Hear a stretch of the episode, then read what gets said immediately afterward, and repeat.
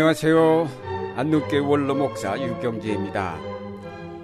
신약 성경 특히 공관복음서에 많이 나타나는 말 가운데 하나가 천국 혹은 하나님의 나라입니다. 마가복음에는 14번, 누가복음에는 32번 나오고 마태복음에는 37번 나옵니다. 이것은 바로 하나님의 나라가 복음서들의 주제임을 뜻합니다. 예수님의 첫 번째 설교가 회개하라 천국이 가까웠다라는 말씀이었고 그가 가르치신 비유의 주제가 하나님의 나라였으며 그가 행하신 이적들은 하나님의 나라가 이 땅에 임하여 온 증거가 되었습니다. 특별히 그가 달려 돌아가신 십자가는 하나님의 나라가 권능으로 임하게 하는 전환점이 되었습니다. 결국 예수께서 그의 생애와 교훈을 통하여 우리에게 전하여 주신 복음의 내용은 하나님의 나라에 관한 것입니다. 하나님의 나라가 권능으로 임하여 왔고 누구든지 믿기만 하면 그 나라 백성이 될 수 있다는 것이 바로 복음입니다. 그런데 이 하나님의 나라에 대해서 우리는 전혀 잘못 생각하거나 이해하고 있습니다. 천국은 이 다음에 죽어서 가는 아름다운 것이라고 믿는 것이 대부분 교인들의 천국에 대한 이해입니다. 우리는 천국을 공간적으로는 아름다운 이상향으로 믿었고 시간적으로는 이 다음에 죽어서 혹은 예수님 재림 후에 이루어질 그런 나라로 믿어왔습니다. 이런 잘못된 천국에 대한 신앙 때문에 우리 생활에 미치는 영향이 무엇인지 생각해 보려 합니다. 첫째로 하나님의 절대 주권에 대한 신앙의 결핍을 들 수 있습니다. 하나님은 지금 그의 주권 행사를 부분적으로만 하고 계실 뿐이지 이 다음에 역사의 종말이 온 후에라야 완전한 주권을 행사하신다고 생각합니다. 이런 신앙은 결국 하나님께 대한 절대적인 신뢰심 대신에 인간적인 수단과 방법과 요소가 우리 생활 속에 기어들 여지를 만들어줍니다. 둘째로 지나친 보상 심리가 문제입니다. 예수 믿으면 천당 간다는 구원은 가난과 고난에 찌들었던 우리 민족에게 참으로 매력적이고 귀가 번쩍 뜨이는 복음이었습니다. 이 말은 예수 믿으면 무엇이나 잘 되고 복 받는다는 말로 확대 해석되었습니다. 이런 보상 교리는 신자들로 하여금 받을 생각만 하게 했지 하나님의 역사를 위해 무엇인가 헌신할 생각을 약화시켜 놓았습니다. 셋째로 교회로 하여금 현실을 기피하게 만들었고 따라서 사회와 역사에 대한 책임을 약화시켰습니다. 지금 하나님의 나라가 이 땅에 임하여 있어서 내가 그 일을 하여야 한다는 생각보다는 죽어서 이 다음에 갈 생각만 합니다.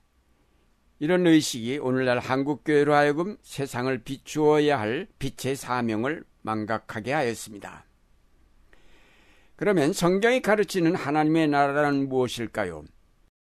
예수님께서 오셔서 하나님의 나라가 너희에게 임하였다고 선포하신 것은 구약 성경에서 예언되었던 하나님의 나라가 구체화된 것을 의미합니다. 예수님께서 오셔서 세례를 받으시고 시험당하시며 비유로 가르치시고 이적을 행하시며 고난당하고 십자가를 지신 이 모든 생애가 그대로 하나님의 구원 역사이며 따라서 거기에 하나님의 나라가 임하여 있습니다. 하나님의 나라는 예수 그리스도 안에서 이루어지고 있는 하나님의 구원 역사를 의미합니다.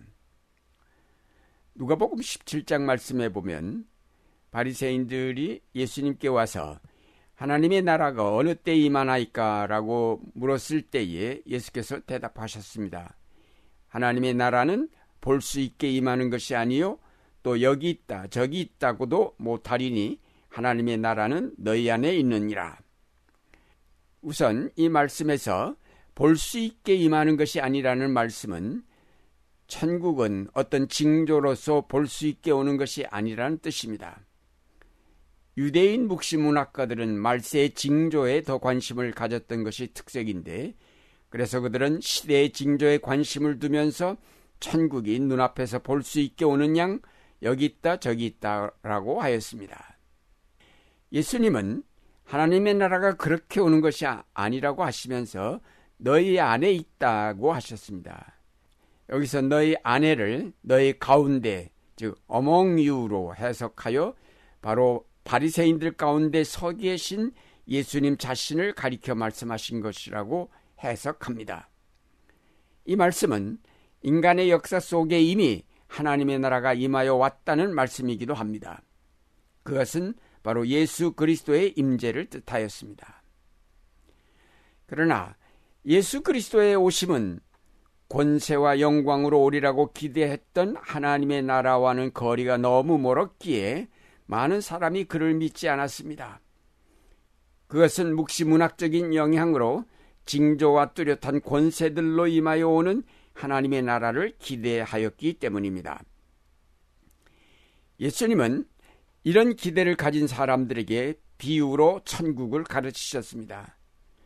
천국은 마치 겨자씨와 같다고 하셨는데 땅 위에 심을 때는 모든 씨보다 작지만 싹이 나고 자라면서 모든 나무보다 커지며 큰 가지를 내어 공중의 새가 와서 깃들인다고 하였습니다.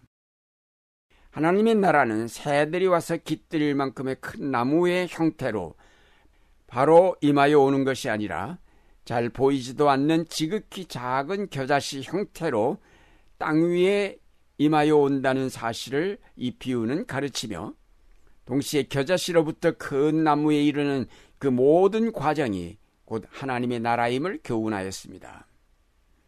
하나님의 나라는 이미 규격화된 그래서 더 이상 아무 변화도 일어나지 않는 그런 나라가 아니라 역동적으로 변화하는 나라입니다. 변화하며 발전하며 새롭게 되며 열매 맺는 나라입니다. 따라서 하나님의 나라는 겨자씨로부터 큰 나무로 자라는 생명력과 놀라운 가능성을 간직하고 이 역사 속에서 자라나고 있습니다. 물론 이 생명이 자라나는데 방해가 되는 요소가 있는 것은 사실입니다.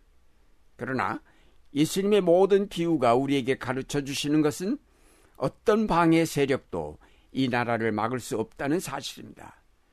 특별히 예수님께서 십자가를 지심으로 사탄의 세력을 꺾으셨고 승리하시어 부활되심으로 하나님의 나라가 권능으로 임하게 되었습니다. 다음으로 우리가 생각해야 할 것은 하나님의 나라가 이미 이 역사 속에 임하여 있기에 우리가 기다릴 것이 아니라 그 나라의 일을 오늘 여기에서 하여야 한다는 사실입니다. 오늘 이 땅에 하나님의 절대 주권을 확립하고 그것을 선포해야 할 책임이 우리에게 있습니다. 그러려면 우리가 먼저 하나님의 절대 주권을 우리의 삶 속에 받아들여 그의 뜻이 이루어지게 하며 그의 영광이 우리의 삶 속에서 드러나야 할 것입니다. 그의 백성으로 그의 도구로서 그의 뜻과 구원의 역사를 이 땅 위에 실현해 가야 할 것입니다. 그러기 위해서 우리는 또한 이 사회에 대한 책임을 인식하고 이 사회 속에 하나님의 나라를 선포해야 하겠습니다. 그래서 하나님의 거룩한 뜻이 이 땅 위에 이 사회 속에 이 세계 속에 이루어지게 해야 할 것입니다. 그것이 세상에 빛된 우리의 역할이요 책임입니다. 사랑하는 여러분, 하나님의 나라는 지금 여기에 권능으로 임하여 있습니다. 오늘 비록 악이 성하고 고난의 물결이 쉴 사이 없이 우리를 강타한다 할지라도 하나님의 나라는 더욱더 굳건하게 여기에 세워지고 있습니다. 아름답고 화려하게 임하여 올 미래의 나라는 오늘 고난을 해치고 성숙하여 간 결과로 오는 것입니다. 오늘의 하나님의 나라가 따로 있고 미래의 영광된 나라가 따로 있는 것이 아닙니다. 오늘의 하나님 나라가 자라서 미래의 영광된 하나님의 나라가 되는 것입니다. 천국은 지금 여기에 있습니다.